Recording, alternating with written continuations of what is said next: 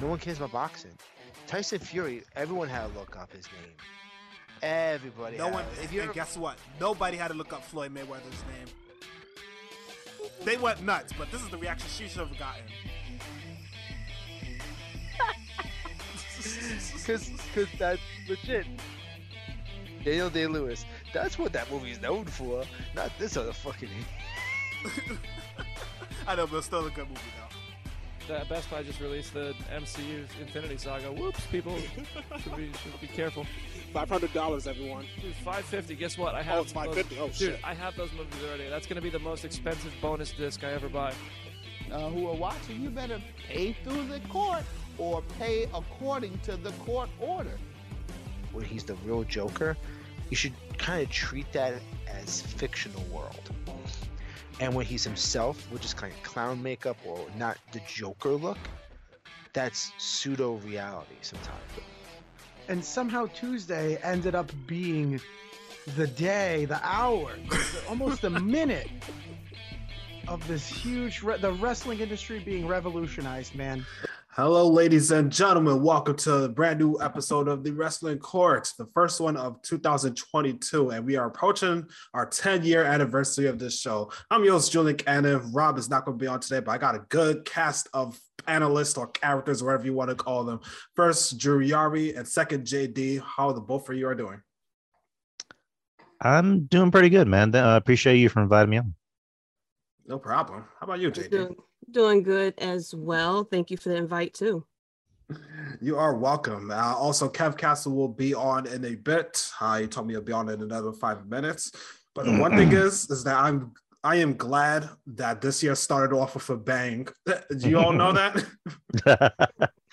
oh, it certainly did. Yes, definitely.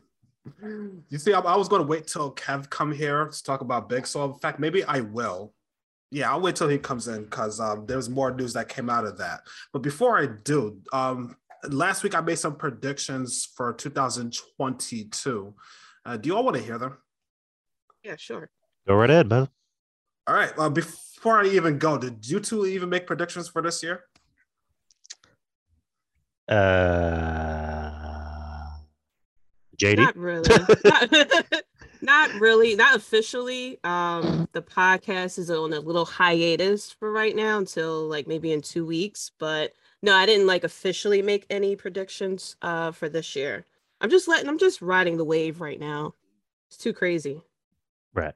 All right. What about you, uh, Drew?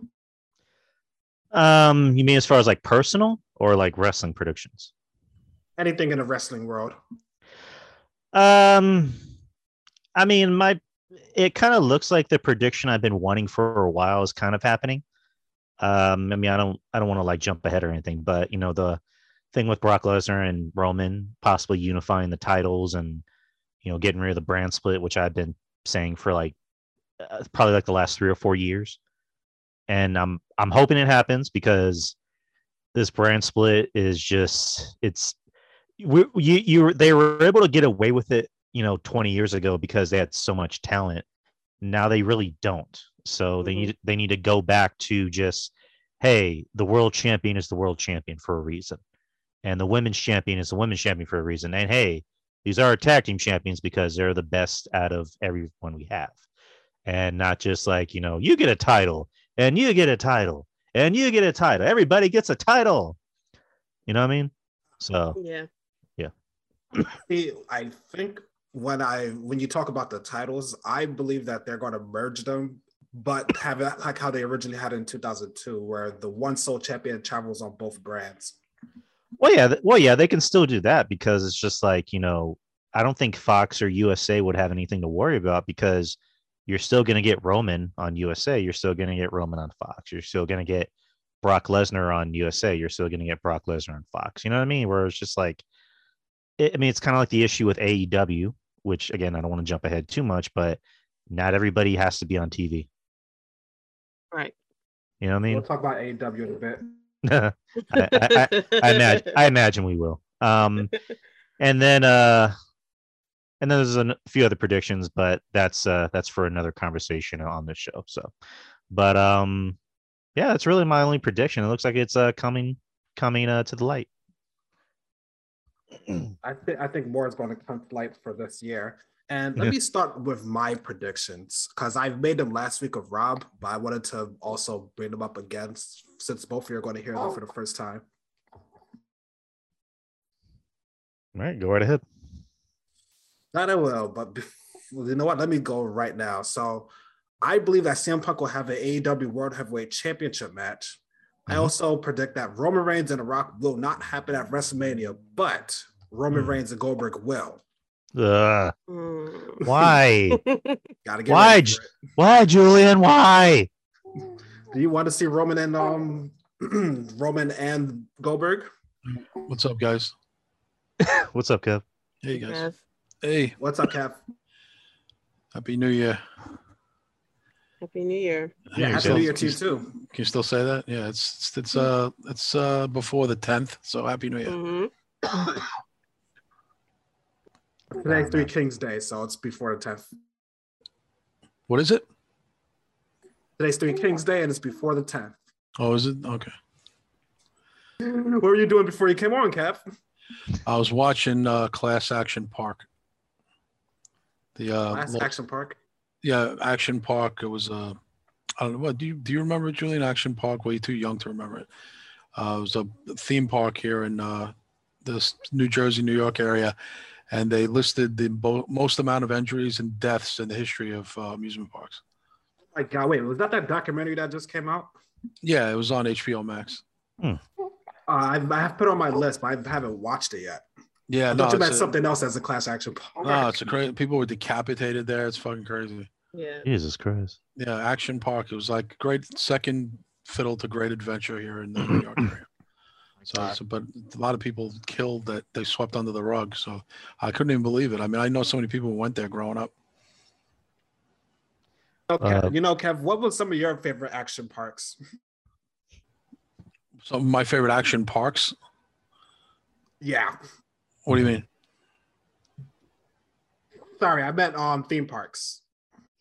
Oh no, Great Adventure, which you got Six Flags. Basically, Six Flags is Great Adventure. You know, um, before you came on, I was gonna do my predictions for uh, 2022. I did that with Rob last week, but since all three of you are on, I want y'all to hear them for the first time. So, my first one, I said um, CM Punk will have an AEW World Heavyweight Championship match sometime this year. My second one is Roman Reigns versus The Rock will not happen at WrestleMania, but Roman Reigns versus Goldberg will. My third one is AEW have one pay per view in the UK. My another prediction is another AEW contracted wrestler will appear on the Steve Austin podcast. And my picks will be either CM Punk, Christian, or Matt Hardy. I predict that Ring of Honor will return with a brand new name and vision and branding. so gone black and red and new something else, maybe multicolored like NXT 2.0. Would you like would you all like to see that? I mean, you know, times are changing and things need to change too. Uh, let's see here. I said, just like Kofi Kingston, once Biggie loses the championship, he will eventually head back to the New Day. Yeah, Yeah, I see that happening. Yeah, pretty much. Probably. Oh boy, and he and I made this prediction before the day one pay per view, so he already lost the belt.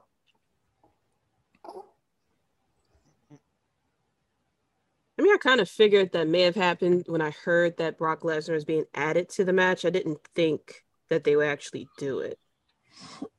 But they did it. Yeah.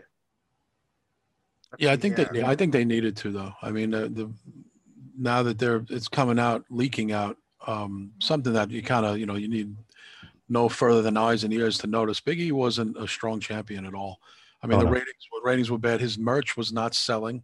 Actually, I know that for a fact because I spoke to somebody who deals with merch.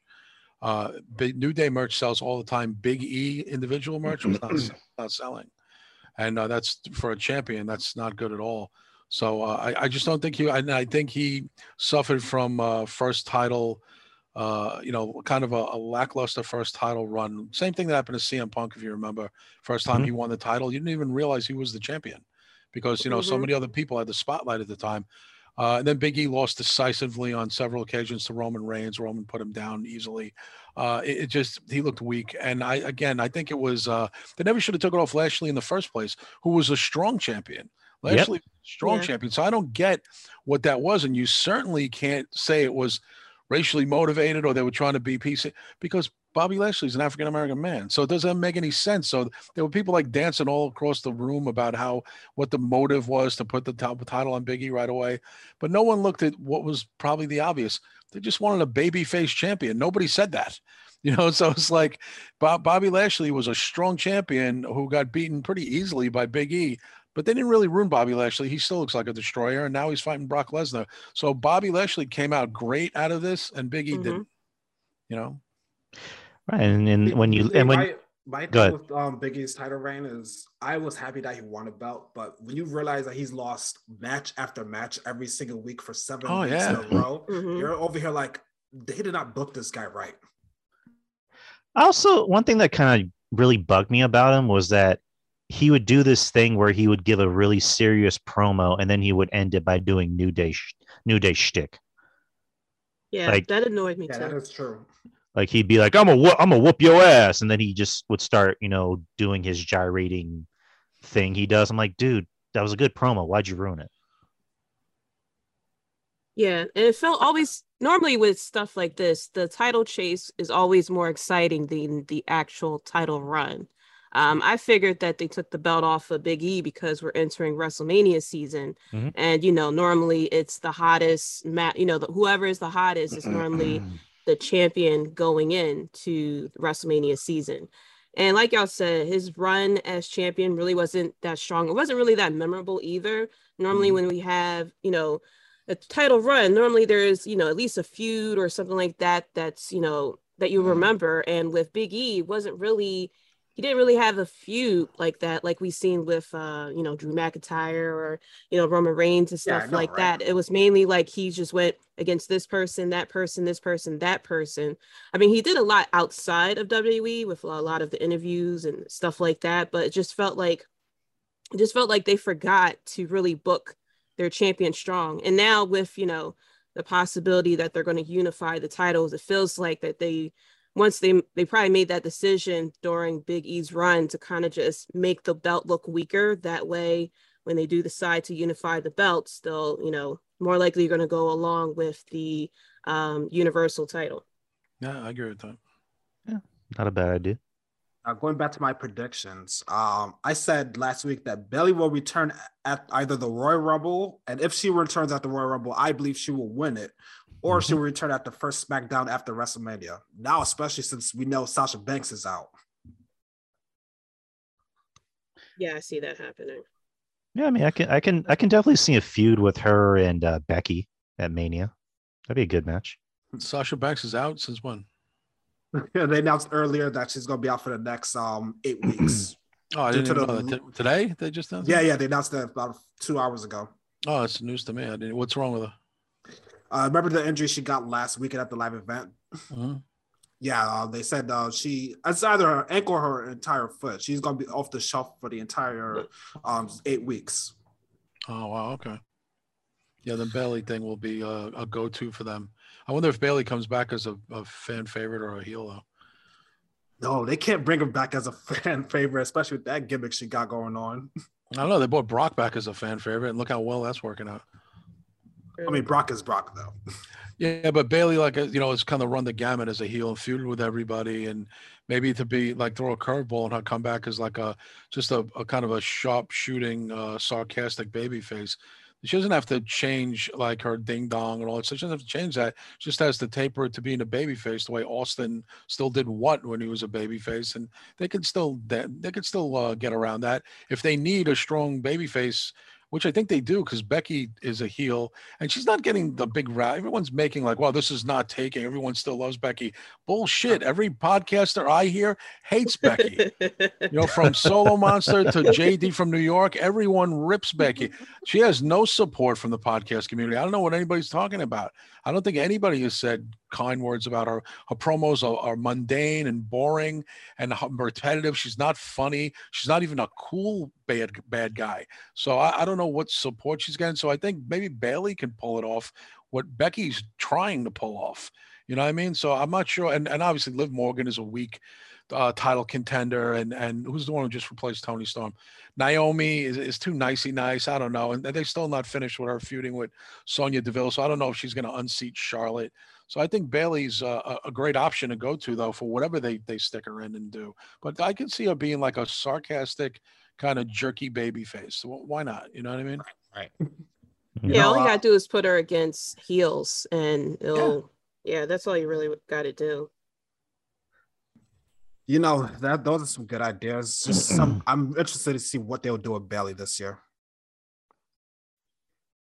when Yeah, she they're gonna have to throw her on the title picture because they really didn't build up any, you know, strong contenders for Charlotte or um, Becky Lynch. So I guess they were trying to. I guess they were gonna go with Sasha or Bianca Belair, but you know the way that they've been booking Bianca Belair as uh, since she lost her title, um, she's not really that strong of a competitor either. True.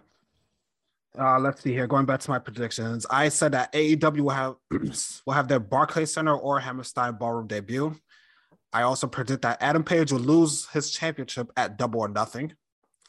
I also predicted that either Undertaker, John Cena, or The Rock will be inducted to the WWE Hall of Fame, and Batista will accept his induction from 2020 that he passed on. I predict that Big Cass will be the Impact World Heavyweight Champion, who is now W. Morrissey. I also predict that AEW will announce their first stadium show. X Pac will be a surprise entrant in the Royal Rumble. Ronda Rousey will return to WWE in 2022. I also predicted that uh, Bray Wyatt will go with Impact Wrestling and not with AEW. I also predicted that either Drew McIntyre or Jon Moxley will turn heel sometime in the summer. And the main event of All Out 2022 will be CM Punk versus Kenny Omega. Hmm. Hmm. Anyone could anyone that wants to object? Uh, I mean, yeah, I can see that happening. I would I would prefer CM Punk versus Danielson, but you know, that's just me. Yeah, I can see you, that Kev? happening too. Uh, those are a lot of predictions. Those are all going to happen within the next two weeks. you, you, you know, with the way this year started, I it'll probably happen within the next four weeks. Okay. Um, I- I'm not sure about the stadium show for AEW. I mean, where would that?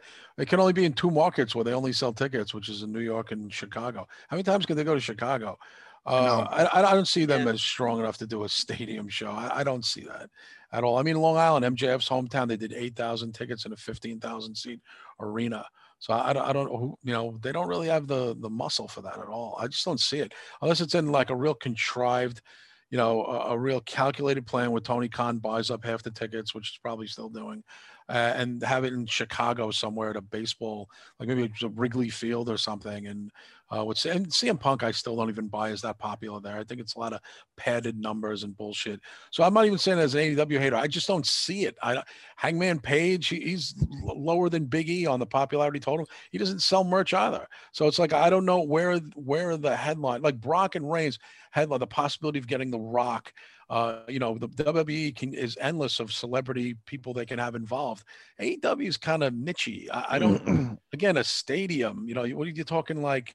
Uh, what a football stadium? You're talking like seventy thousand people. AEW? I don't see it. Rob, I I, mean, I said sorry, not Rob, uh, Kev. The reason I'm I predict that is because Well, you can Tony call me. Khan You is can call me Rob. You can call me Rob. the reason I'm well, predicting I'll, that. I'll imitate Rob. Kev, I do disagree with everything you say. Okay, go ahead. Can, can I can I can I can I be Kevin? Yeah. okay. Oh, boy. Uh, AW sucks. I hate You AW. Can I can I See be the- Drew? Let me get a pillow. Oh boy. You see, the reason I'm predicting that is not not because um I want to see it, is because Tony Khan is over his fucking head at times. He would do that. He would. Yeah, I see him doing that. Yeah. I, I agree that I don't think they have the numbers to do a stadium.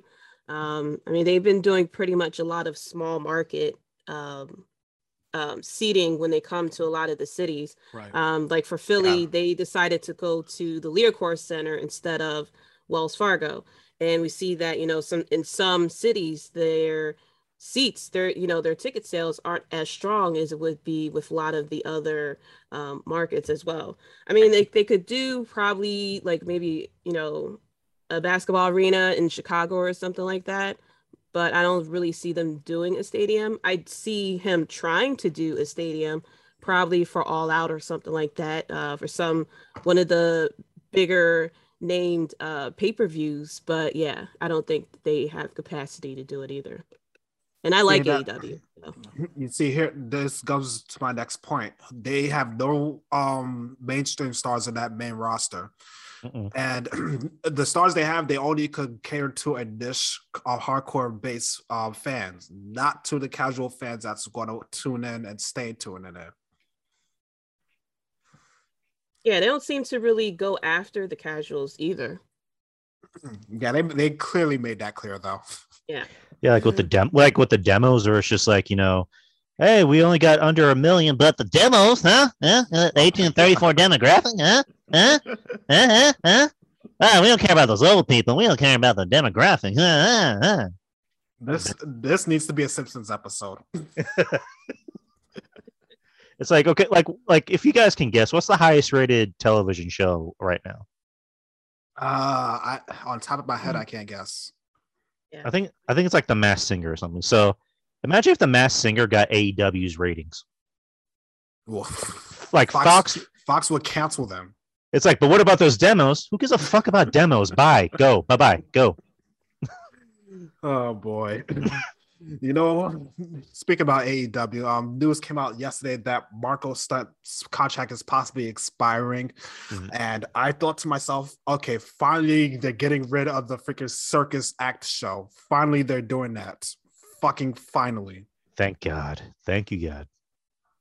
I know I know people were saying at the at the start, oh, he's a he's like a Spike Dudley. Well, at least Spike Dudley could talk. I've never seen this guy cut a promo in my life. Yeah, Spike Dudley once upon a time was actually over. Like he actually got himself over. Marko Stunt literally looks like a child. Like he legit like Spike Dudley looks like a I mean, I think he was actually a teacher. He literally looks like a teacher, and he was a teacher. Marko Stunt looks like one of his students. Like and it's just like I remember the first time I saw this dude, he was having a match. I think it was like Jurassic Express versus the what the Death Triangle with uh Pac and uh, the Lucha Bros, and he's in the ring with uh with Penta, and Penta has to sell for this guy, and I'm like, okay, that's the last time I'm going to see this fucking midget. like this is, and then the fucking again the wrestling community like we talk about was just like all over this dude's ass, like talking about, hey, give him a chance. He's trying. He works his ass off, and it's just like, Like y- a what? yeah, yeah, no, no, just no, stop, just please stop. you know that goes back to my second thoughts. The first time I've seen him was in one of those dumbass battle rows that they did, and I was watching with my lady, and she was like, "This guy is so freaking small. How? Why is he in there?" I she thought he was a kid. Jesus Christ. Yeah, I thought he was a kid when I first saw him. Like I, I tried to defend it. I'm like, well, you know, maybe when he hit people, it's caught by surprise. But then, like, the more that they had him wrestle, especially with Jurassic Express, it's like started to get like you can't really explain it. I know. uh, you can't really explain it at all.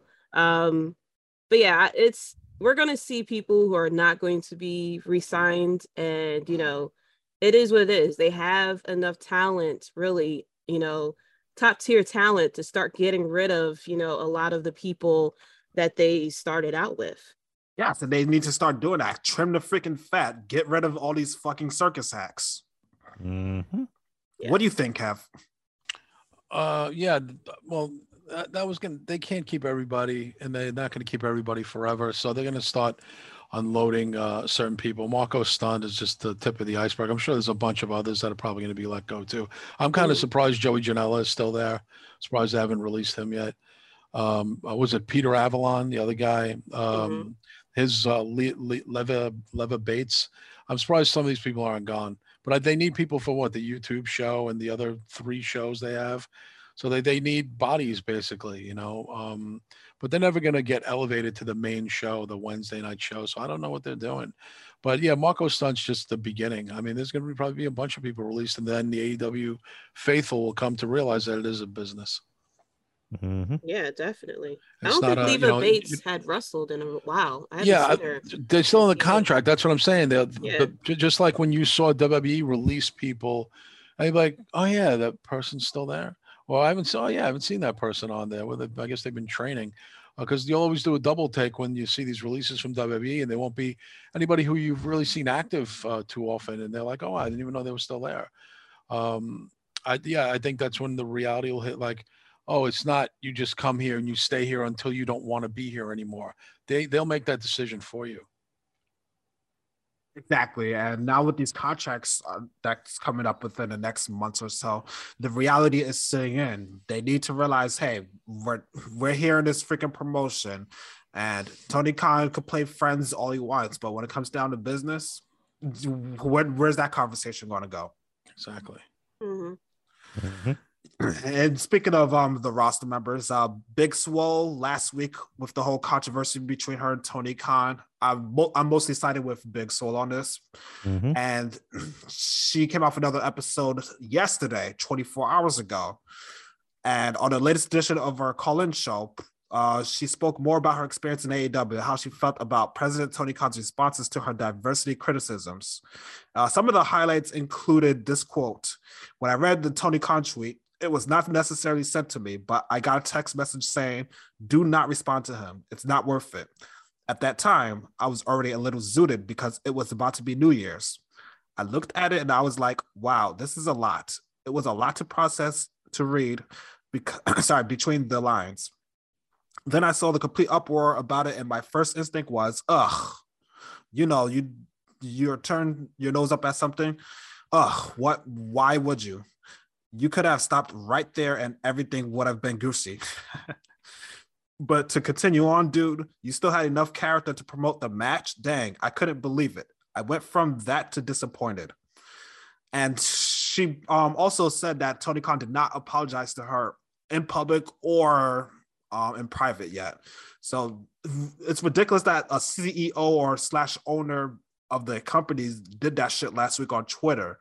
And he's still not apologized for it yet. Like, w- w- why are you hiding behind the freaking screens and having Lio Rush and Mark Henry talk for you?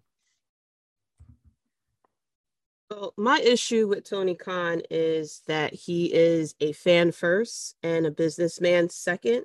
And we saw that when he pretty much lashed out. That's not the first time he kind of like lashed out No, we've seen it many emotionally on. Twitter. Exactly. Mhm. And it's concerning because it's like you're not thinking like a business person. Like he obviously got emotional for what she had said. And instead of just taking the high road or something like that, or giving a politician type BS answer, he instead said, Well, I let you go because you can't wrestle. And I don't know why he felt as though to say that because there are receipts all over the place of him talking about her wrestling talent and everything like that.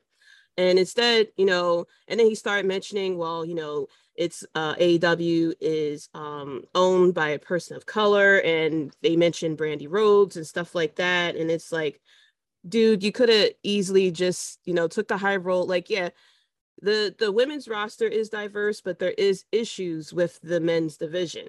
Um, the tag team division is, you know, there, there's some diversity there, but there is a issue with structure. And you could easily say, you know, I'm deeply saddened that Big Swole felt this way. Um, I realize her, you know, concerns and everything like that. And in 2022, we'll be working on, you know, being a more diverse, even though we are diverse as is, we'll be working on increasing, you know, showing more diversity to come across on TV. But instead, he acted emotionally. And it's like a bit concerning because if you can act that quick emotionally on social media, how are you acting behind the scenes? You know, Exactly. And you I lose I money work- with that. I work for a public relations company, and he. I thought to myself, this guy should have had someone else on a PR team to do to tweet that out or draft something up for him to uh, tweet out. Not that shit that he sent out. And he may have an opinion about her not being good in the ring. Fine, fine. I, I thought that she wasn't that good also, and I said this months ago. But I thought Mhm. she, there's room for improvement. But for a CEO to or owner to say that, no, that's not good at all. It makes you wonder what does he think of everyone else that's on a roster um, that's not up to the level of Kenny Omega, the Young Bucks, or everyone else. Right. Yeah. You know, I could tell you that, you know, even in my profession, um, about two years ago at, at the club I worked for, Blackthorn, which is a pretty big club, it's closed now after COVID, but Yeah, uh, a couple of years it was the place, the biggest rock club in Queens, and you know we had a lot of national acts and big acts play there. And uh, I remember one time a bartender, uh, this girl Kim, she had walked off the job, quit in a huff, went on social media, and just laced into uh, ownership on uh, there, uh, just you know, just telling you know secrets out of school and just stuff that didn't do her a very good service because she hadn't been hired as a bartender since by any other club because they saw what she did and they're like, yeah, we're not gonna have her do that. Time. I'm not gonna hire this girl. So she went on there and blasted, and the owner Nick hits me up and asks me to uh, reach out to her and you know either get her to take it down or or edit it out, you know, certain things or whatever. Because he, as an owner, yeah. he couldn't, he can't go on there, and he wanted to badly go on there and tell. Well, you know, what about the little episode where you actually stole from us and I gave you a second chance? You didn't mention that, you little tirade. Now he mm-hmm. couldn't, and and he, if he said that, he would have got a big pop from the from the, from the community and said, "Oh, we didn't know that she's a fucking thief, and you gave her a second chance. Fuck her and her whole thing that she just wrote." So she got to be the good guy and, and healed up the club. But you know, and I reached out to her, her to take it down because I mentioned her. You know, the ownership gave you a second chance, and so again, you know, uh, like as a liaison, I reached out to her. He didn't want to do it. He wasn't going to take a chance that she would screenshot what he wrote her and then put him for the public. He's now dummy. But he even said, in my position as owner of the building and the club, I, I can't go on there and do that with her. How's that going to make me look? We have uh, labels we deal with and advertisers and stuff. I can't say, I'm not going to say anything.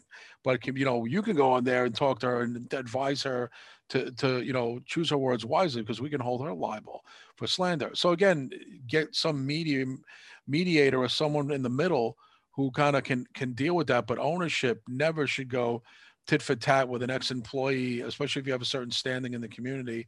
Uh, as an owner, as a CEO, as a company president, it's almost unheard of that you do that. So I thought for Tony Khan doing that, and then when he after he insulted her, he goes, "Don't forget to watch Rampage this weekend." Like yeah He made like a- ridiculous. Right. it made- like so that, that made it even more dismissive. You know what I'm saying? That would be like if my my- the owner of my uh, club were on and says, "Well, yeah, you know, Kim such and such is a thief." By the way, don't forget next week we got uh, you know Warren playing here. You know, it would be like, well, what was that all about? That was kind of that was kind of cringy. So uh, again, I I think that he is, as JD said, a fan first.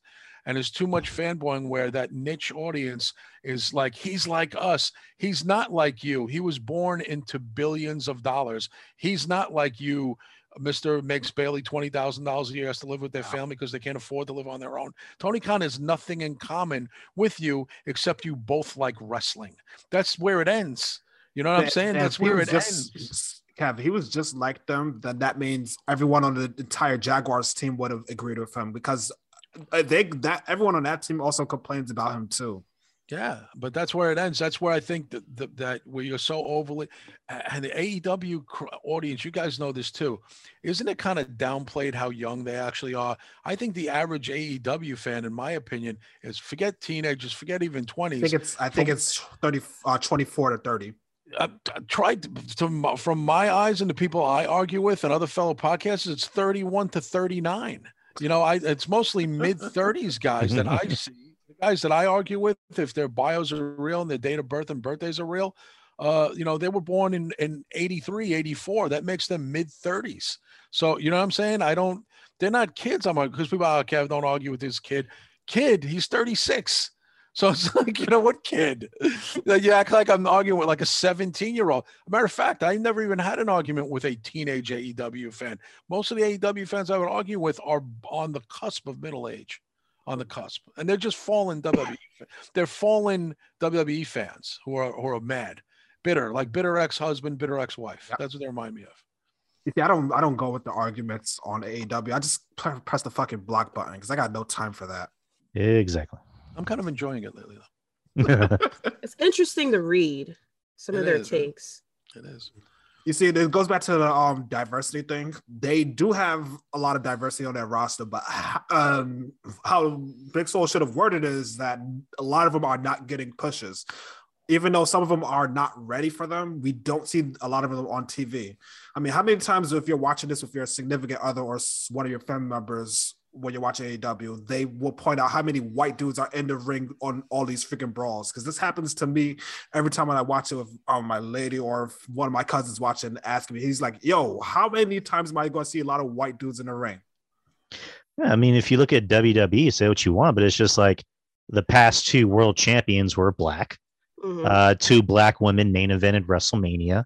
Yep. Their current U.S. champion is Puerto Rican, and it's just like th- they're diverse. Like they're pretty much diverse as, as fuck right now, and it's not like it's not like diverse and like you know we have to do. it. It's more like diverse and like these guys are talented enough to hold this kind Yeah, of they're spot. they're ready for that spot. right. And then AEW is just like you know we're diverse. It's like okay, where? Well, yeah, it's true, and and you'll see the people who are up and coming even getting pushed now. Oh, Everyone's talking about Hook, the white, rich, wealthy kid from Long Island, just like MJF is another privileged kid from Long. That's not a work; that's a shoot. I mean, uh, Hook Hook is a well-to-do. His father is a guy of money. Taz has had money for the last 25 years. Hook is under 25. He was born into fame. So again, it's when people think, "Oh, this is a guy I can relate to." I was like, "Well, can you really?" I mean, uh, when someone's a, a child of privilege and a child of private schools and, and kind of a, a, a soft ride through life up until when they have to get into the workforce, I don't. I always find the funny ones. Oh, I can relate. I, I, don't, know. I think relatable is different to uh, what I feel I can relate to. So people ask me how I got to be tight with Kross, and it's not because I put him over as wrestling. We'll find out we like the same bands. We he comes from New York. We have kind of the same values. We think a lot alike. He's a tattoo enthusiast, so am I. There's a lot in common there. I think if it was just I like wrestling, Crossword Brother give me the time of day. We talk about everything, probably but wrestling half the time we do speak uh, about music and this new band that came out. Am I going to book this band? Blah, blah. That's that's relatable in my opinion. I think people Yeah. mix up what relatable is and, and like you know how I can how, you know like uh, you know it it has to be a similar background, but it definitely doesn't start and end with skin tone or with nationality. You guys know that. You guys are, are you know with people of color on the show right now. You guys don't feel an obligation, do you, every time to defend someone who looks similar to you if you don't know them or don't agree with their values? Do you guys feel an obligation to defend them? No. Yeah, exactly. I You know what I'm saying? Like if they're not, you're like, I, I really don't relate to this person. It doesn't matter. I don't relate to a lot of Italian Catholics, and I went to Catholic school, and I grew up Italian Irish neighborhood, and I sometimes I've told Julian this in the past.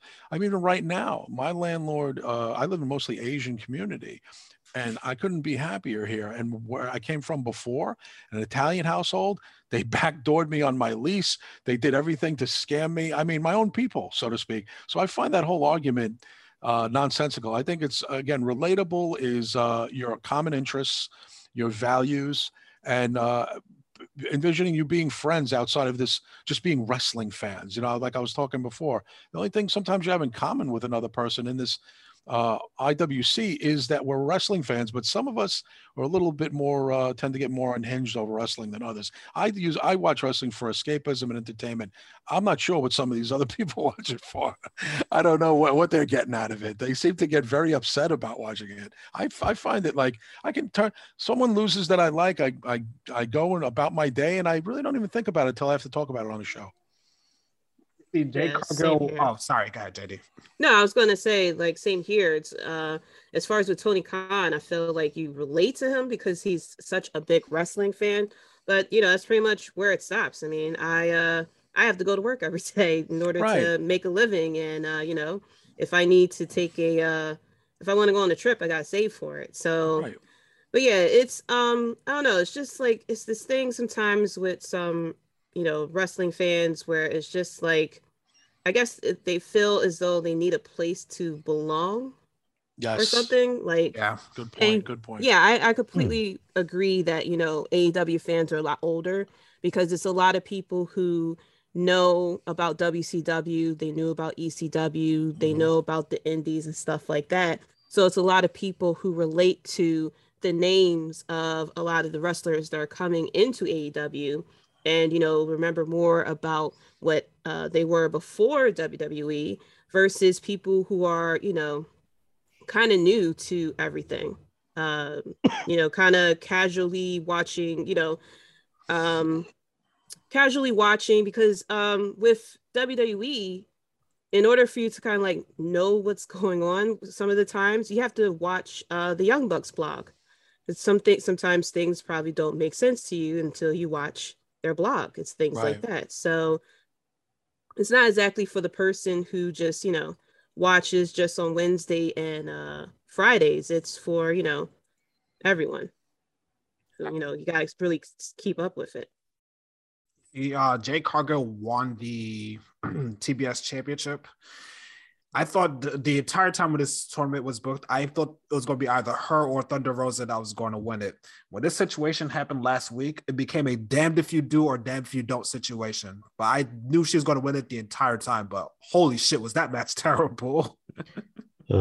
Yeah it really was and i feel what, bad what for a her hor- what a horrible showing for a first title match. I know. And I, I really, I really like Jade Cargill. Um, and I felt really bad.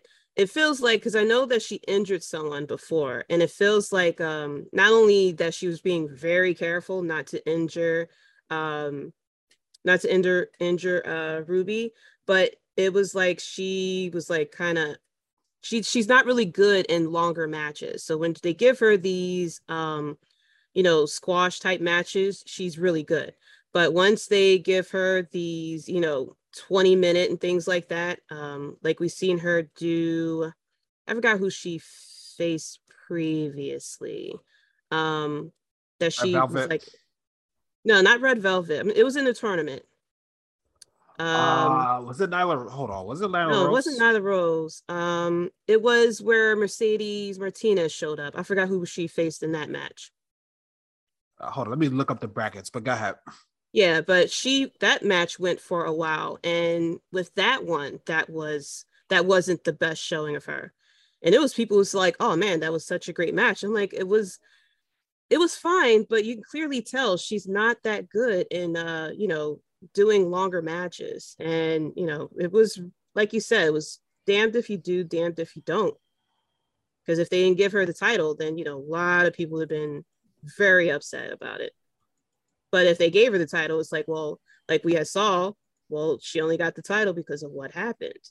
Yeah. Let's Which- see. I looked up the bracket. Uh, she went. a- it was. Uh, let me look up her matches. Uh, Red Velvet, Thunder Rosa, and yeah, it was Red Velvet. It was- It was either Red Velvet or Thunder Rosa. It was Thunder Rosa. Okay, yeah, it was Thunder yeah, it was Rosa. Thunder Rosa. It, the match went for a good, uh, probably like maybe ten minutes or something like that. And, you here's can the here's the yeah. other issue with um AEW. Not every match needs to be a five star match. You don't need to start every single match. I'm trying to rank the Dave Meltzer system. I'm fine with a match that's less than ten minutes because everyone's attention spans is fucking all over the place these days. Yeah, it's, Completely Ugh. agree. yeah, it's just like you know, uh, what did Britt Baker say after she had that match with Thunder Rosa? She's like, I just wanted to get uh, five stars from Dave Meltzer. It's like, uh, Hey, Kevin Nash said it best years ago. The marks are now in the business. Yeah, exactly. I mean, that's really, Mhm. wh- really what it is. I think I saw that Jade Cargill move when she had Ruby on the top rope and they were trying to adjust it. It looked like it was taking forever and it was so cringy. And uh, she Ruby took the move differently than she probably would have took it from somebody else. But you're right. They gave they gave Jade Cargill the belt for the wrong reasons, and I think that's going to probably blow up in their face. and, ends up hurting somebody. She's not ready for prime time. She's uh, you know, to me, she's like a hybrid of Chyna and Bianca Belair, but Mhm. she she doesn't yet have the the kind of the uh, psychology down pat that Chyna had or the ring savvy of uh, Bianca Belair. So I think uh, Jade Cargill is either going to get injured or injure somebody else. I don't hope that. I just see that coming too much too soon. Um, yeah, in a, in a perfect world, Ruby Riot would have won it. No one would have said anything because they would have said, "quote unquote," she deserves it. Ruby Riot, you know, the, wasn't she the belle of the ball a couple of months ago when she left the big bad WWE?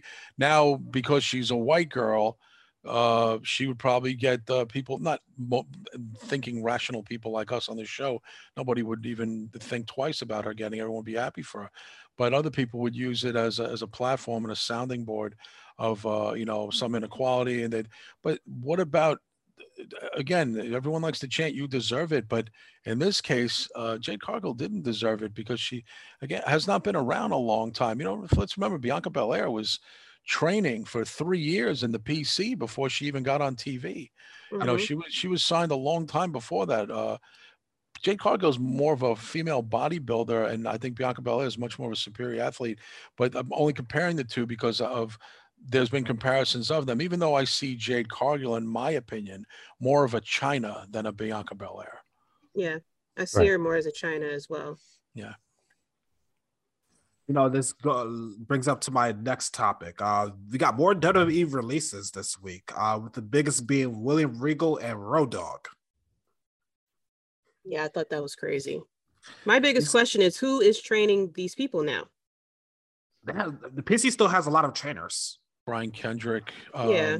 Dave, Matt uh, Bloom. uh, who's the other guy forgot from? Matt um, Norman Smiley. isn't Robbie Brookside still there? Yeah, he's still there. Um, Yeah. So I mean, uh, and what's her name? Uh, the uh, what's her name? Um, the Sarah Del Sarah Del Rey? Rey. Sarah Del Rey. Yeah. I, I tell you, you know, if rumors are even come to fruition, I think Ciampa should get Regal's job, in my opinion. If they're looking for someone new and fresh, and Ciampa doesn't want to go to the main roster or go anywhere else, they should give him a high position behind the scenes in NXT. You see, um, Regal not only training people, but he was also scouting everywhere around the world for talent. Hmm Yeah. Yeah.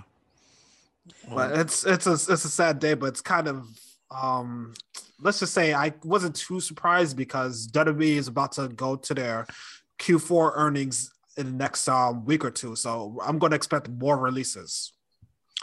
Yeah, I agree with you, and I think that they are fine tune. I, I wasn't surprised.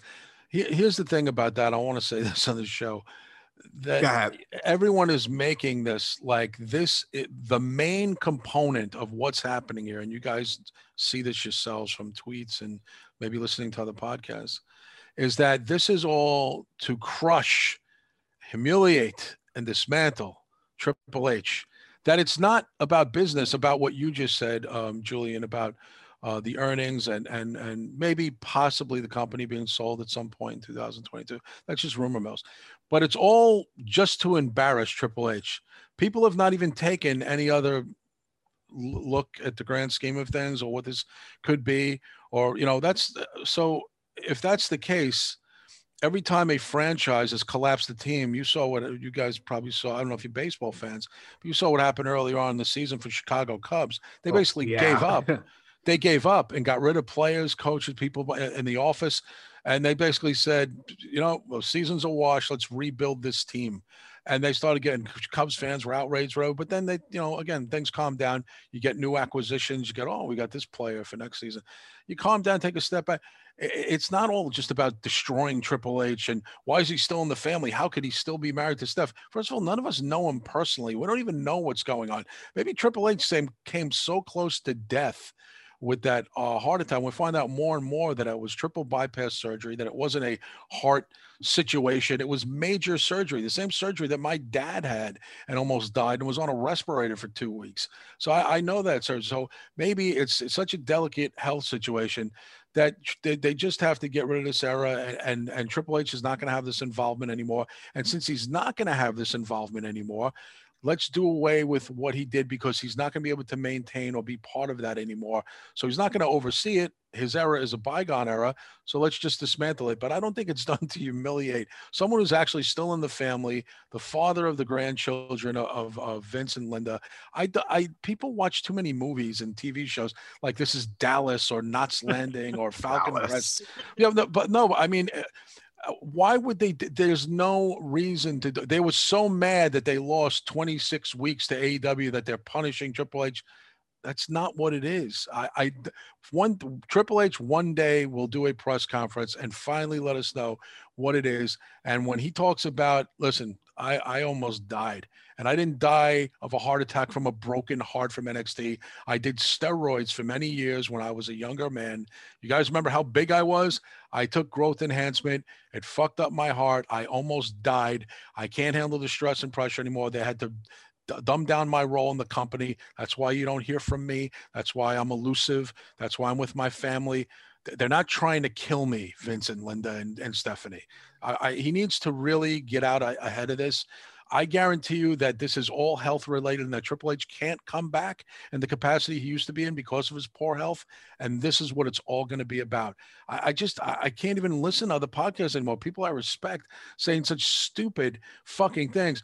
The, the, the continuing burial of Triple H trying to kill. This is why he had a heart attack in the first place. No, the reason why he had a heart attack in the first place is because he took fucking steroids and he almost died at the same age Ultimate Warrior died, dropping dead in a parking lot, and he didn't want to wind up like Ultimate Warrior. Okay, so no no one has examined this at all. Zero, not one podcast that Conrad, Jason, Solomon said, not one person, because the better headline is that this is done on purpose to humiliate Triple H. No one is saying, well, maybe the company's going to be sold. Maybe there is something more to this. Maybe, you know, this is part of NBC or Fox's grand scheme. There's something more going on here.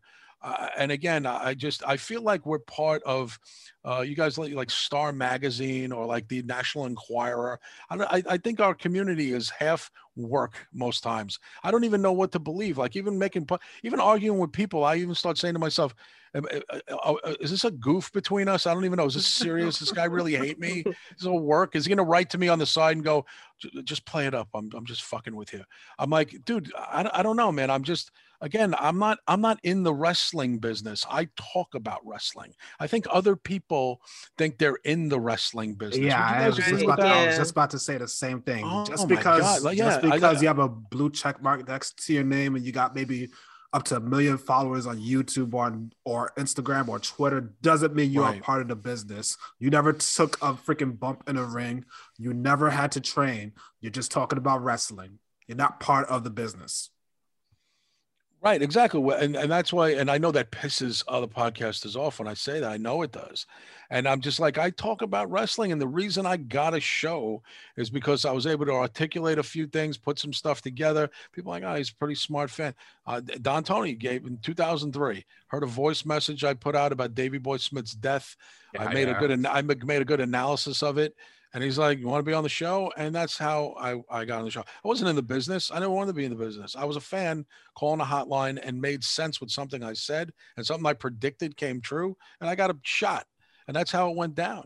You know, so it's like I didn't go to podcaster school. I didn't go, you know, I didn't graduate at the head of my Podcaster university. You know, yeah, I took po- podcasting shop lessons and I took workshops for podcasters and, you know, did, did uh, you know, uh, I did, uh, you know, I went to wrestling school. And I think people get mad. They're like, no, but uh, us talking about the business, that's being part of the business. It's a part of it, but it's a fan part. We're not in the business that way. And I'm sorry if that's no, a, we're not. And let Yeah, me that- let me, let not. me bring up know? another let me bring up Yeah. another story. Um, there's a wrestling promotion in Staten Island called Warriors of Wrestling. Um, Oh, I used yeah, to yeah. I used to be part of the ring crew over there. oh, I didn't know I never, that. yeah, yeah, I was uh, from uh, 2012 to 2014. Wasn't was- Sonny Kiss part of that? Yes, Oh, okay. Because I know somebody who knows Sonny Kiss, and he was in a band that played for me one time. And Sonny Kiss was supposed to come to the show. It was about like four years ago. And I can't remember the, the kid's name, but he was in a band and he was part of Warriors of Wrestling. yeah, yeah. Sonny Kiss was there. He trained there all the time. when he Yeah, was yeah, there. yeah. Okay. So when I went there, it was always, hey, um, I'm do what do what I'm told. Don't act like you're um bigger than anyone else. I was like, okay, good, fine. I'll do whatever you guys want me to do. I don't care if it was setting up the ring or getting people drinks or whatnot, or going to the locker room, make sure everyone's okay.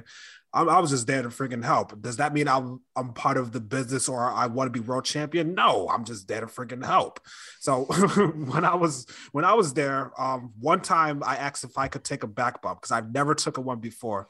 Uh, one of the um, trainers was like, "Okay, you could you could try," and he told me how to do it. The first time I did it, I felt like I was in a car crash. I was like, "Yeah, I cannot do this." so I understood why um, wrestlers go through a lot of pain. but does that mean I'm part of the business? No, I just um I just did something that I thought I wanted to try. That doesn't mean I'm part of freaking business. Yeah, and again, people get like offended by that because they want a, a, a sense of belonging and they want to uh, be part of some sort of a group. something. But if that's the case, then t- take both feet and jump in and really get in the business. Uh, you know, uh, just because so many people have podcasts now, a- and again, it's it's uh, most know what a podcast is. It's a it's a show talking about wrestling. It's not talking about being in wrestling. And I think other people try. That's why. I remember how frustrating it was for me knowing this guy and hearing podcasters say things that I knew weren't true, like about Kross, like with Scarlett, if Yeah. you guys know, finally revealed that she was out for four months because she burst a breast implant. And mm-hmm. everyone's like, they're keeping Scarlett away from Kross. They're trying to break them up in real life. And, and I'm like, I'm listening. And, and notable podcasters, we're not talking about like little schmuck podcasts. We're talking about people who have a lot of fans. Dangerous to, to, spread rumors like that. And I'm listening to it. I remember Kross even talked to me, he even say, Can you like straighten some of these morons out who are saying stuff like that? I'm like, dude, they don't listen. They think they know you. They think they know her.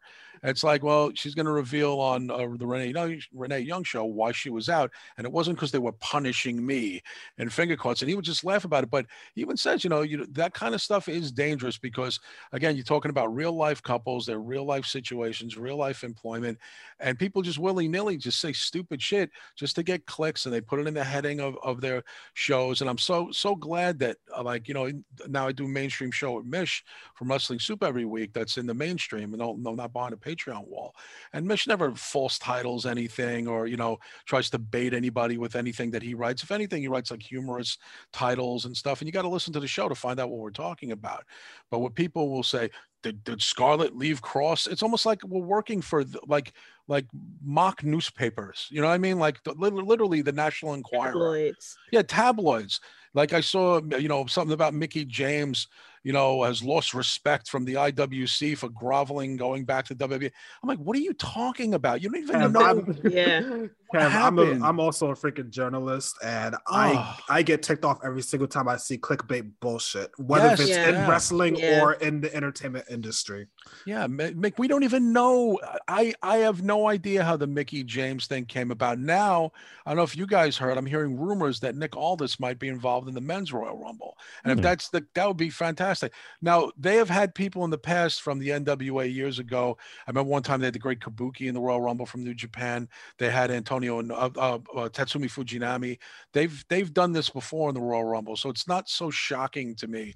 But the whole thing with Mickie was because of uh, trash bag gate and all that stuff, and that she would, you know, even though she forgave them, she'd never go back and work. And I'm like, look, they said Zelina would never go back uh, with the uh, with the uh, Yeah, and then- online thing. She yeah, couldn't do it. and Now- guess what? Guess what? Money talks, bullshit walks. Right, and they would say Zelina never going to go back, and she's going to go to AEW. I'm like, and it- again, it's just you're right. Beyond clickbait, I think it's just ridiculous lying. And uh, again, if that that's being in the wrestling business, I'm glad I'm not in it.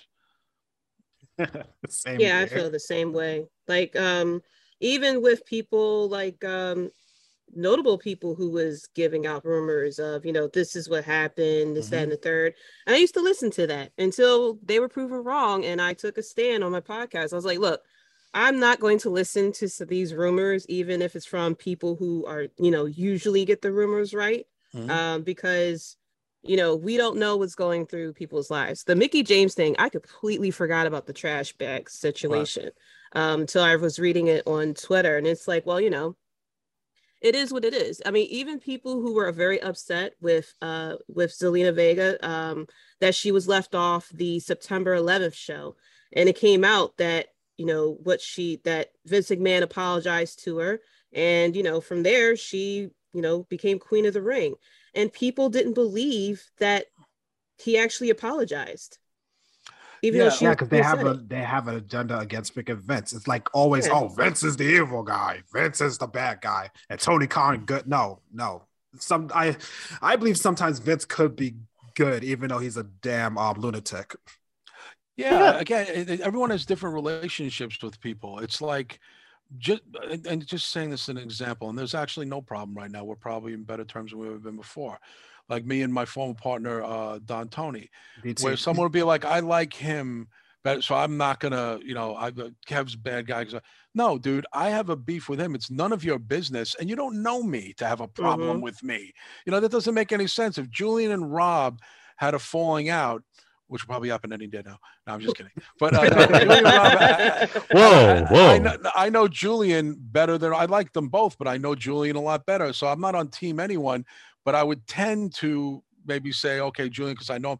But I'm certainly not going to hate on Rob because I don't know what what happened, and I like him too. So I just, uh, you know, I take a. I hope you guys get it together, and I mind my own fucking business. You know what I'm saying? I don't. I don't. What?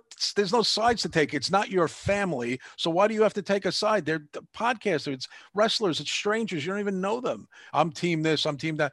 Uh, team one. How about just uh, make an analysis based on actual uh, intelligence and uh, a s- fair sense of fair play, and and just be like an adult and don't say anything. I think everyone always has to have a bad guy, like you said. Vince is always wrong, always the boogeyman, always this and that. I heard this, I heard that, but none of us know the man. We don't. Do any of you guys know Vince McMahon? I don't know him at all. Do you? I don't know him. Never met him. I never met Vince. I don't know. I don't know what he's like. You know, he could be great to certain people, and just because he's an asshole to other people, maybe he's great to other people. I think everybody has that. I think, you know, uh, we were talking the other day. You guys know, of course, uh, Betty White passed away. Mhm. I remember on a lot of shows, one of the few people that no one has a bad word to say about. You're probably right, and you know what percentage that is of few people. Probably three percent of the population. Nobody has a bad word to say about. It. Every one of us probably has a detractor. Which right now, if I said, guys, the three of you in your head, uh, can you probably name somebody who you know acts like they don't give an f about you who probably should? And we could probably sit here and have an hour conversation about it. They can even have our same last name. You know what i mean? So the- mm-hmm. everyone's got everyone's got people that they had can depend on. There's other people who even though you're related to you don't feel that close to. There's other people who think you're a villain and meanwhile all you ever tried to do was be cool to them it's it's so select and it's basically uh, if you believe total strangers views on other total strangers. You know what i do with that information? I don't think anything about it because i don't know either party so they can both go fuck off. You know? Seriously that's the way i when someone tells me i shouldn't like somebody well i don't really know that much about you and that person that you tell me i should uh, shit on i don't know him at all. So i have i don't even involve me in that shit. You know i mean? Vince is vince but listen uh, everyone hated the owner the old owner of the yankees george steinbrenner but he was he was a winner. You know you know that julian. The guy was a fucking winner. You know so i think a a lot of people don't like people who win at all costs and they like to make like again vince is like a movie villain like darth vader or you know uh, but uh, listen if he was really that terrible and truly that you know uh you know just had no redeeming qualities he wouldn't he wouldn't be the guy he is today because no one would do business with someone who was like literally a, a hitler i think vince is just a shrewd businessman but that's that's almost like every ceo in every company to be honest with you except tony Yeah. khan tony khan because he's a saint Yeah, and Uh, then one- and then it, go ahead. Got, got Drew.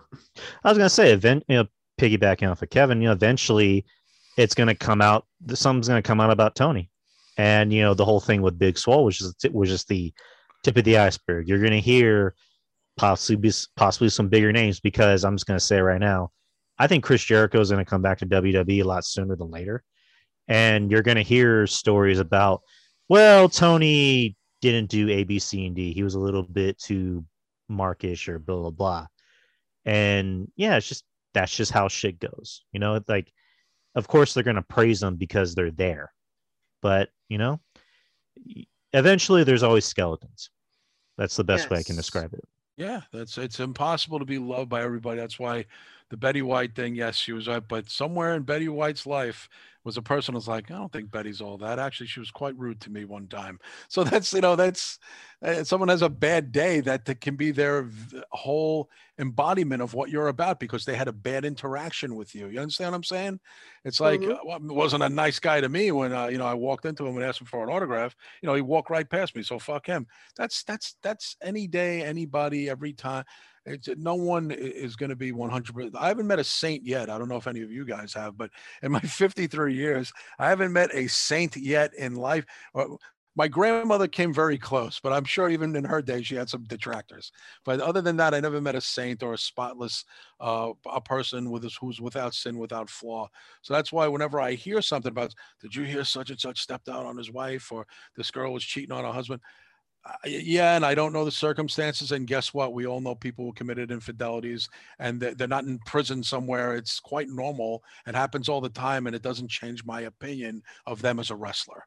So that's what people got to stop. They have to stop thinking that uh, everyone's got to be all things to all people. You can't support them. If that's the case. You're gonna have no friends, and you're gonna have no family.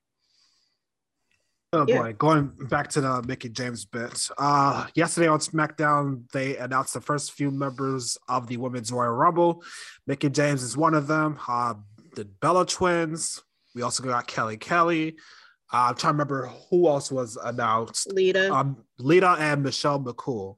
Mickie James is being the surprising one as they announced her as the Impact um Knockouts champion. So that was pretty damn cool. I think that did um, as much for Impact than AEW's um, Forbidden Door did. Well, you know, even if they have an, an embargo or some sort of trade deal with Impact, remember Impact and uh, NWA thing didn't work out so well with AEW. No, no, Uh, it didn't. s- Right. So I wouldn't be Mhm. surprised. And people forget, I remember very well because in 96, 97, I went to a lot of uh, WWF shows and I always saw ECW talent there every time Yeah. I went. Mhm. So, and that, that was pretty cool. And, and, and at that time, WWE uh, was kind of losing to WCW, trying to do something different. I wouldn't be surprised if Mickie James brokered a deal with them to possibly not only use her, but like I said, if the Nick Aldis thing turns out to be true, it's a rumor right now. Uh, but it wouldn't shock me if Nick Aldis was in the Royal Rumble. They announced the NWA champion in the Royal Rumble, or one or one of the other competitors, or, or Trevor Murdoch, or someone like that. No, wouldn't surprise. And WWE doesn't have anything. that- If Impact has a lot to gain by that. Now they got no Yeah. viewers and they got no real. They got no real uh, uh, comeuppance from their deal with AEW. I mean, the AEW uh, guys got to go on there and beat Rich Swann and beat all their guys. Um, now is an opportunity for their guys, their people to be seen by a lot bigger audience. And the fact that they are advertising Mickie James as the Impact uh, Women's Champion is major. You know, it's totally major because you could say, well, Chris Jericho went on the podcast with Steve Austin. Not the same thing. That's an off, that's an offshoot podcast. Austin is not a in-ring active competitor. Mickie James is in a major pay-per-view focal point Right. women's bout. That's I don't even know how people compare the same thing. Everyone wants to think they're a wise ass or oh uh, uh, hello they already had outside people on WWE events. What about the Stone Cold podcast? You're comparing someone being on a radio show to someone being in the ring at the Royal Rumble. It's not even comparable. So Yeah, the it's so last the last time are. we seen um an Impact and WWE partnership was about 10 years ago, actually. They had Ric Flair back in WWE for a Hall of Fame to be inducted with the Four Horsemen in exchange for um Christian appearing on um right, right. the Slammiversary pay per view.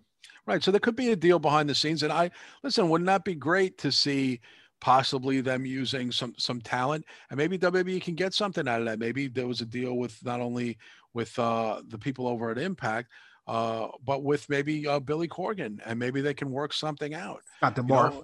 yeah, Scott D'Amore, uh, making maybe maybe Vince found it appealing or Bruce Pritchard found it appealing. Look, the AEW thing was disaster for this group, and now maybe let's maybe the WWE maybe we could do a little bit something with these people here too. Yep. They they have some name and listen. They remember they got the the Rascals who are now um uh, uh A- A- MSK. MSK Okay. from there. So maybe Bruce or Vince or, or someone say, you know, maybe we can have a farm system with them. The way we utilize people from ECW and made guys like Rob Van Dam and stuff, mainstream people, Al Snow, maybe we can do something with them. So I, it's not officially it's just rumors, a lot of rumors flying around. Some people, by the way, this is without merit. So you guys know this is not true because I heard this. Mickie James is not uh, already going to be in the Hall of Fame. That's why she's back. There's not even any people have just floated that rumor. I don't know if you guys heard about that. That she's Uh, I saw that announced Hall all of Fame. I, s- I saw that all day. I don't think yeah, that's true. no, no, it's don't true. it's true It's either. it's it's not true. It's not true. And uh, so see, I think it's I- more of a trade embargo, and I think Mickie James might have brokered it. I think she might have been the person to convince them use some of our talent, put me in this thing, or maybe we, we can help each other out here. And listen, the, the Impact has everything to gain, and WWE really has nothing to lose by helping them. They don't have anything to You lose. see, What are that- going to lose? the next time I believe that they're going to work with each other is when they have AJ Styles um there doing something. It doesn't have to be in ring. It, it could be just cool. show up there and be on the mic for some reason. Why not? Look, he went down to NXT to do that. Maybe that's where AJ Styles is at at this point in his career. And AJ Styles, I think, has no intention on going to AEW. He likes being in WWE. I think he's a lifer. Uh, you know, everyone just assumes when these contracts are up. I think Kevin Owens shut a lot of people up. Uh, Sami Zayn, I think, isn't going anywhere either when his contract's up. I think uh, the the days of you see. Here's the problem.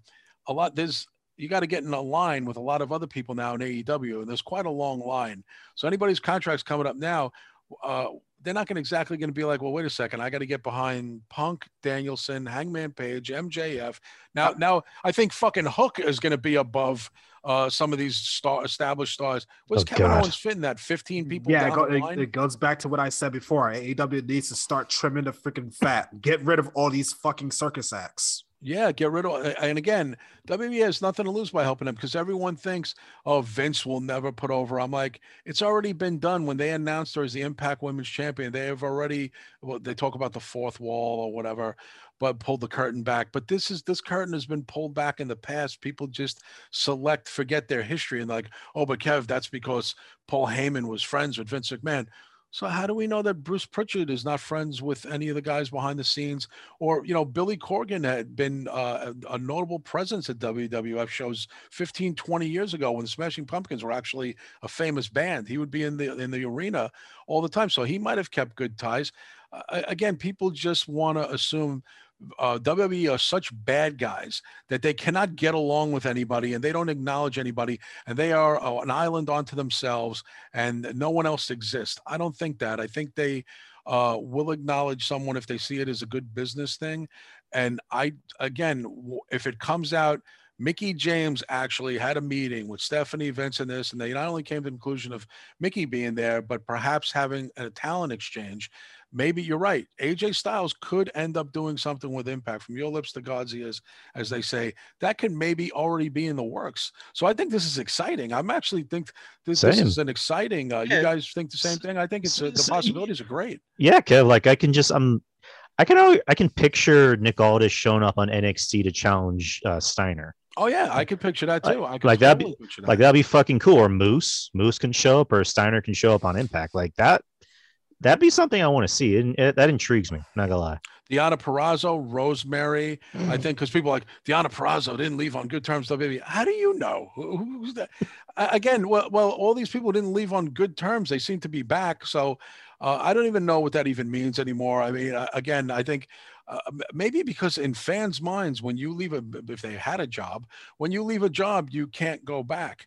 And uh, from what I know, you can always go back unless you committed a murder, rape, or arson. You can always go back. So I, I don't know what they're talking. You had an argument and called each other names. You can't go back. I mean, uh, again, I don't know what world that is where there's no redemption. I, I, I don't. Again, I don't want to live in that world. No, you have an argument with someone, so it's beyond repair. Why? It's it's wrestling. It's it, it makes total sense to, uh, and I think Chris Jericho will be back in the WWE. I think honestly, Daniel Bryan three years from now will be back in the WWE.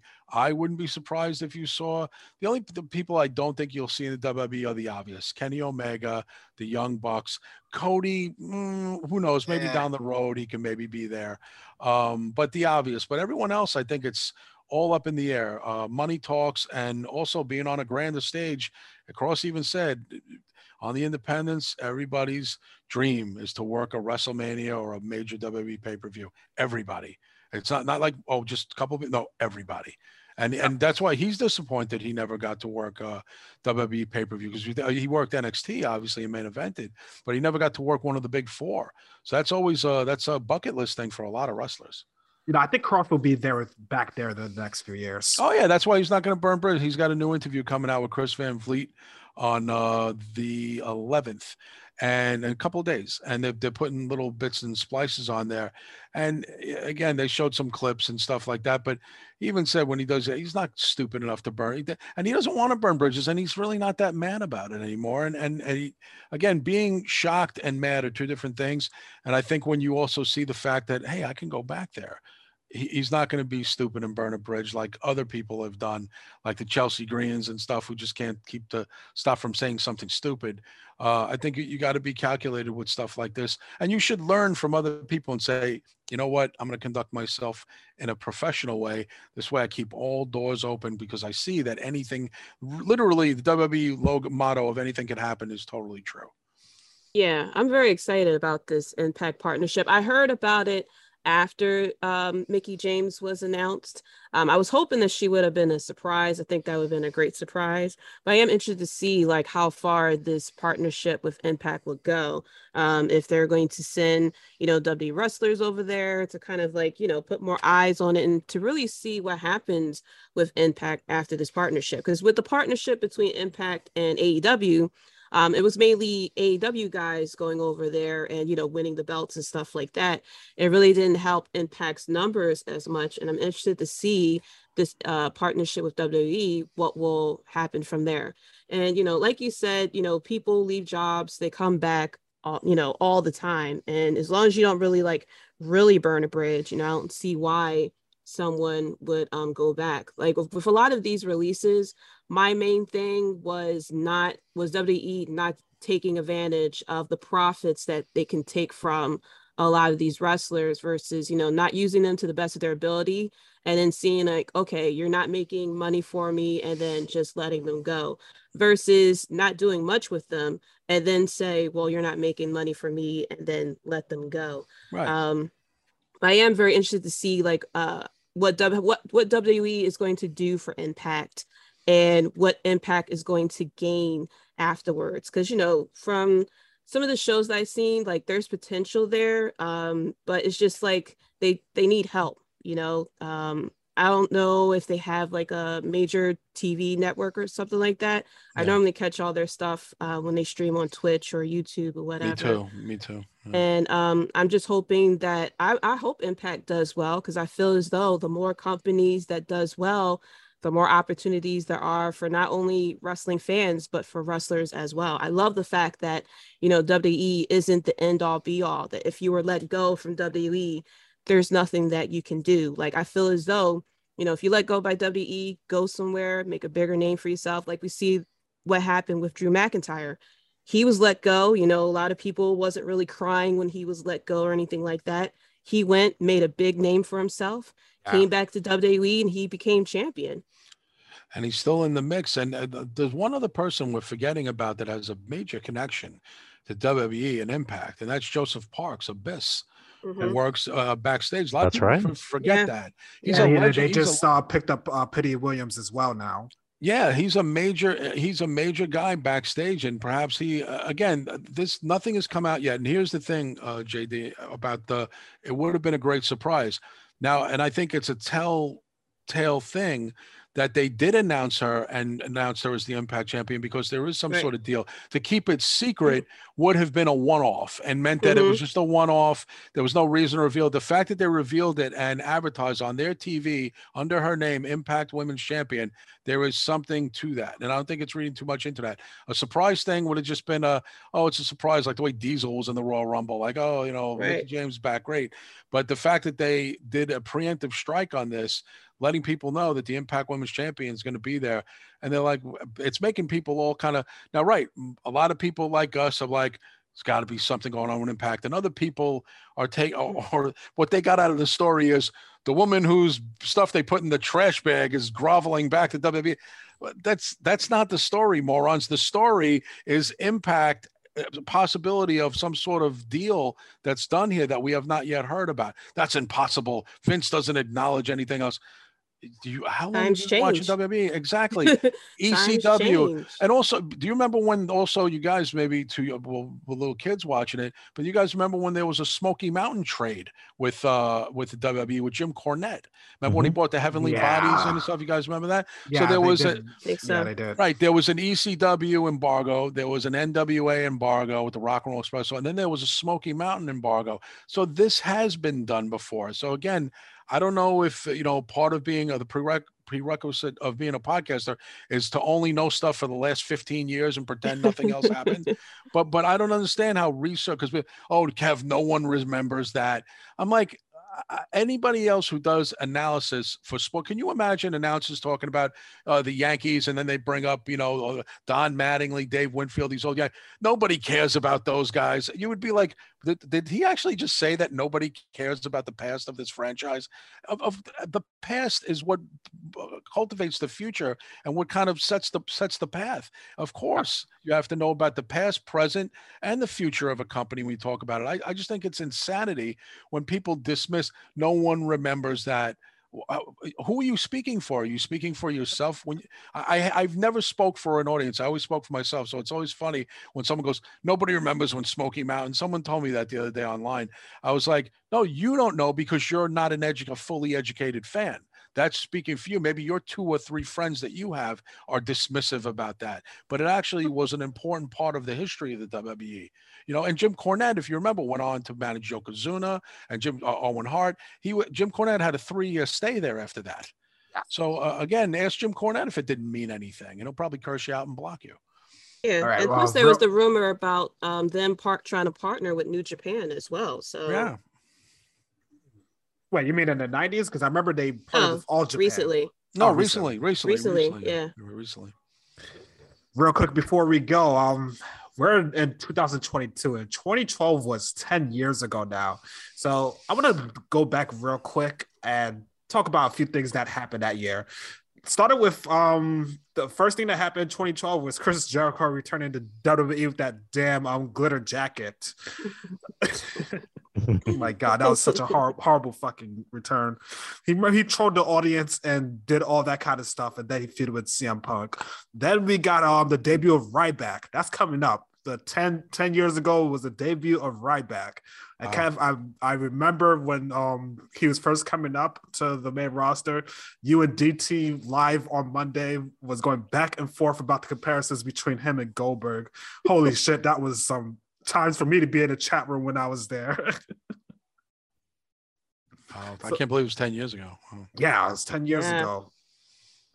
Uh, also, um, early on in the year, they announced that Raw 1000 would be in July, and that from that point on, Raw would be three hours every single week. Ugh, Yay. that was Yep. that was ten years ago. 10 Wow, years ago. Jeez. jeez. Oh my God. CM Punk was still WWE champion, and he did not get a main event on pay per view until SummerSlam of that year. No, it was uh, Night of Champions. Uh, wait, sorry. Yeah, it was Night of Champions. That's right. That's right. Against John Cena. hmm you know, I'm I'm still baffled by his uh, run as WWE champion because he was the champion, but he did not get pay per view main events. That, that still baffles me. Even even John Laurinaitis got a pay per view on No Way Out over Oh. fucking CM Punk. Impact Wrestling. Impact Wrestling. They started the Aces and Eights storyline. If you all remember that. Oh, I hate it. I make fun of that every week. A- aces in uh, z- aces in zero point eights, like uh, DT would say. Dude, every time when they came on, me and my brother kept making fun of it because they kept ripping off Sons of Anarchy. Yeah. Yeah, that was popular. Yeah, Sons of Anarchy was really popular too. Ten years ago at this time. Wow. I mean, it, it just it uh, definitely flew by. It's uh, yeah, it's amazing to me. I mean, how you know, because usually a decade a lot changes. So I would say a lot change. I mean, if you look even the roster of WWE ten years ago, you name Ryback, CM Punk, all those guys, they're all gone. You know, most Yeah. of them. Like who- who's still here from that roster? Like Jack Swagger, they're all gone from WWE because Jack's that was Jack Swagger's time too, about ten years ago, right? Or was that Yes. a little bit later? No, it was that time. Uh, 2013 when he started to get pushed. Was it Then- 2013? Well, well, he became the champion in 2010 when he won Money in the Bank. That That's main right. Wow, Yeah, that he- was even yeah, he lost- ago. Yeah, he lost it quick after that. Wow, jeez. Oh my god! But Impact in the Hogan era, I would say 2012 was their best year outside of Aces and Eights. Well, for Impact, you think? Yeah, of the Hogan era. Well, well, you know, it's funny. Another piece of news you guys probably know about too that might be telling too is that Tom Phillips is the new announcer for Impact. Yeah, I just Oh, he that. is. Yeah, knew Tom, that. Phil- Yeah. Tom Phillips is the new announcer for Impact. Did they get rid of Josh? They fired him. Or No. no, no, no, they got rid of uh, Matt Matt uh, Stryker. Striker. Matt Striker, right? They got Tom and replaced him. That's right. So that's interesting. And who knows? Maybe WWE brokered that deal because they laid him off, and maybe there's something to that. So maybe all these things are kind of telltale signs. But yeah, I mean, wh- who was the announcing team back then? Uh, Ten years ago in Impact, it was Taz and Mike Tenay. Uh, Taz and Mike Tenay. Yeah. Professor. Is Mike Tenay still in wrestling? I don't think so. I haven't heard his name in years. Yeah. What's also coming up 10 years ago in April was the return of Brock Lesnar from UFC. He returned remember back that. to WWE. Oh, wow, that was 10 years Mhm. ago too. Jesus. Yes. Also, on that same night, the debut of Brock Lesnar guy, Ah. Oh yeah, yep. the, the guy that seems to have a lot of money because he's at every fucking show. exactly right. Seriously.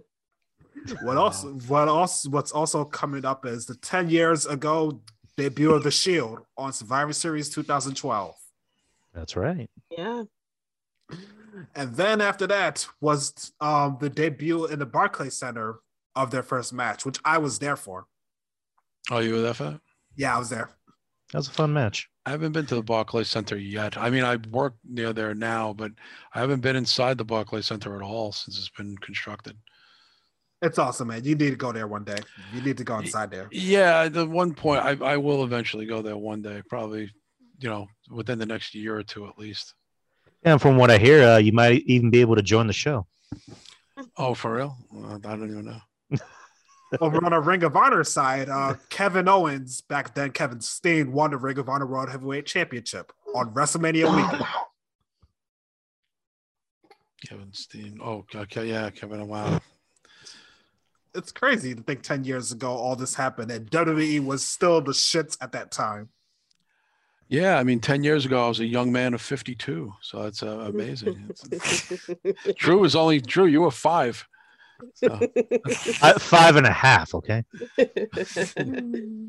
Then speaking of our Ryback, they cooled his freaking Jets down quick when he lost to CM Punk at Hell in the Cell. The same um, weekend where Hurricane Sandy happened. Hmm. yeah, that, that I remember. Yeah, that I remember well. Ugh, Hurricane Sandy. That was terrible. It was. Yeah, I mean, I wasn't where I was living wasn't affected, but everybody I knew and my everybody else was affected. I was in the middle of Queens. I got hit the least hardest, but everyone uh, else around me was like uh, destroyed. And obviously, DT's family's house got wiped out. I mean, yeah. yeah, I was probably at the, the, the for once in my life, I was at the right place at the right time for my for my own self and, and insanity. But everyone else around me and all my friends and people I work with, the club I work with, was all destroyed. Dude, Yeah, um, was a scary my, time. my basement got a bit flooded that, that weekend, man. It took a long time to get that water out. You just got it out the other day, right? I took two days because um, it took two days because um, our landlord at the time was living in another state, so he couldn't Oh, boy. arrive there yet. Oh man, yeah, that's. I just had a flood ran- the other day. I just had a flood the other day in my house. No joke. Oh my god! Yeah, a couple of days ago, but it got cleaned up in 24 hours. My landlord was present. Got even told me because I thought I was gonna have to move out of my house for like a week while they took care of it. But I, I not only did I have to move out, but they got it done within a day. I mean, literally, my apartment's probably never looked better. So I mean, it's. Uh, I learned that having a landlord on site and someone who is determined to get the job done, uh, you can't ask for anything better. So I think I'm gonna live here forever. See, at That's that time, man. also, uh, what happened after that was we seen lines and lines at gas stations of cars, man, literally waiting hours Yep. and hours for Yeah, gas. around the Yeah. corner, around the corner from me is a, a, a gas station, a Savi station they call it, and the, had a line that stretched down my block, and all day long you heard beeping horns and screaming people. Oh it was like, I, I, yeah, I live off the corner of a service road, second house in off the block, and you can hear everything that's going on off that service road. And I remember just going outside, I'm like, what? Uh, you, you, I thought like Metallica was in town or something. I mean, it was really, I mean, you never saw a line like that, and it was just never ending. And that was more miserable than the storm itself, because for the for those two weeks, that was more miserable. Also coming up from 10 years ago, Jerry Lawler had his heart attack live on Raw. Yeah, I saw that clip Yeah. not too long ago of him like uh like when he was like sound like he was sleeping. It was really eerie. Dude, that was an eerie day because I, at the time when that happened, I was watching the Raw and I was on the phone with uh, one of my cousins. Then I paid attention to the crowd looking towards the right. I was like, wait, what the hell is going on here? Then I found out that he had a heart attack. Yeah, that- it's uh, that that was just crazy because uh, he had had a match though, right? Didn't he have a match before that, and he went back to the desk, right? He had an, an angle in the ring. It was the angle in the ring. Yeah. Yeah, Yeah, so I think I think he was in a tag match with Dolph Ziggler, if I'm not mistaken. Yeah, who was it? Do you remember who they were fighting? I think was it it was Jack? Was Uh, it no, Jack no, Swagger? No, there was it was an angle, and then after that it was a tag match. It was um Team Hell No versus the Primetime Players. right. Okay. Okay. That was a, that was a scary day. It really was. Yeah, t- a lot of this shit from ten years ago, and everyone thought that 2012 the year would end. And uh yep. and and like not too long after that, that was when he came back and CM Punk just cut that promo where he's like, "I'm glad glad you had that heart attack because then I would have had to kill you or something like that." oh boy! Oh, And then Paul Heyman faked that he had a heart attack on TV. You know was that actually that actually got the most disgusting promotional tactic award on the Observer that year. did it? Oh, Yeah, it did in 2012. Unbelievable. But yeah, that's 2012, everyone. Uh, thank all of you for joining for the show today. It was a freaking blast. Yeah, absolutely. Yeah. Thanks for inviting me. Absolutely, man. Thanks. You are welcome. Uh, go ahead, uh, plug all your stuff before we get the hell out of here. You guys go first. Uh, JD, you go first. All right. You can find me on Twitter at JDC137. You can also find the podcast on Twitter at Russellbread. Um, like I said, the podcast is on a little hiatus uh, due to personal personal situation, but the podcast should be coming back in two weeks. But be sure to follow me on Twitter to uh, find out when it comes back. Nice. Uh, go ahead, Drew. Uh, yeah, Drew Yari show. You can find me anywhere, uh, anywhere that podcasts are put out. Um, I just did a, a show recently, so you can listen to that. I also have a Patreon. Uh, just five bucks a month, you get new and original content. I do three different shows. I do one with Jeff Littman, which we're doing tomorrow. Uh, I do one with a fr- good friend of mine named Little RJ, the Brooklyn Savage, and I do one with Ruben Prime. Uh, it's called Worst of the Worst. We review bad movies and we're supposed to be doing something on Monday. I need to get with him on that. So, yeah, just five bucks a month on the Patreon. It's pretty good deal.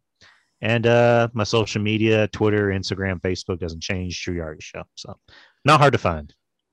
No, I got a quick story, real quick. Um, because when I interviewed Rob Van Dam at New York Comic Con, the guy on the table told me, "I bet you Katie and Van Dam would not remember that the interview is happening today." And I was like, "Okay," because I already spoke with them before. So once I came on the table, she brought me over, and then the interview happened. But anyways, that's a longer story for another day.